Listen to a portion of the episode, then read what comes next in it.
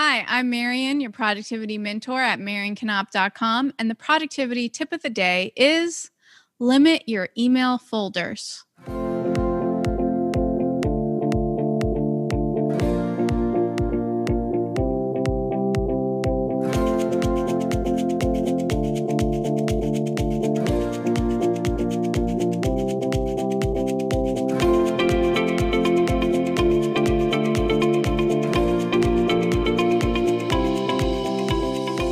Productivity tip of the day is limit your email folders. And depending on your email system, they may be called labels. I know they call them labels in Gmail. So, what I mean by this is that there are a lot of ways that you could organize all of the emails in your inbox, but I don't want you living in your email inbox. And I don't want it to become this humongous filing system if it doesn't need to be. A lot of the things that you need to save in terms of important information or documentation, you can save that in a better place, in a place that's designed for file storage and organization. Um, rather than in your email. That being said, I totally understand when it just makes more sense to store certain things within that email system because you're going to have to reply to those emails eventually or you're you need them in to stay in that email format so with that being said here are my three recommendations in regards to email folders so, the first email folder I always create whenever I am in an inbox is the waiting for folder. And I actually put the exclamation point before the waiting for so that it is at the top of the list of all my email folders or labels. So, this folder will allow me to put any messages that I have sent to people or conversations that I'm having with someone where I'm actually waiting for them to do something. And so that way I can check this folder, you know, every other day or on a weekly basis and determine do I need to follow up with that person? Is is where what is the status on this project and know exactly what I'm waiting for in that nice neat little group.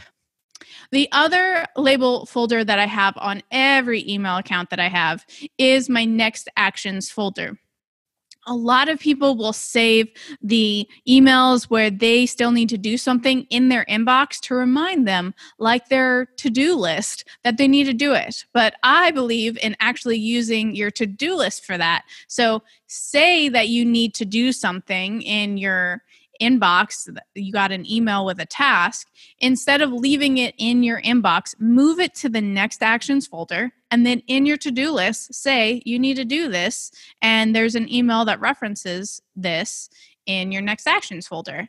And then that way, when you are ready to engage with that action, based on how you prioritize your tasks, you will be able to do it and remember that, oh, that's right, I have an email that I need to respond to or that I can get more information about in my next actions folder. So, those are my two go to folders in all of my email accounts.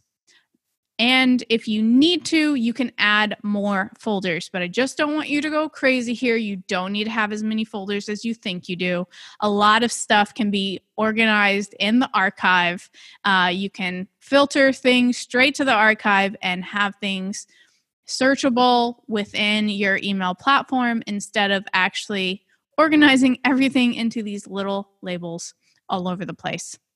So that's the productivity tip of the day. Limit your folders. Take a look at your email today and make sure you're not going a little folder crazy in your email system and see what you can actually do to decrease the amount of folders you're using. If you'd like to learn more about the tips I recommend for optimizing your email for efficiency, you'll want to check out the Gmail Efficiency Workshop at gmailefficiency.com. In this workshop, I will show you the setup that you need to be set up for success and decrease all of the distractions out of your inbox so you can get in get to inbox zero, get out, and be ready to go for the next time you want to get to inbox zero, whenever that may be. So check out the Gmail Efficiency Workshop at gmailefficiency.com to save your seat at the next workshop. Ready, set, done.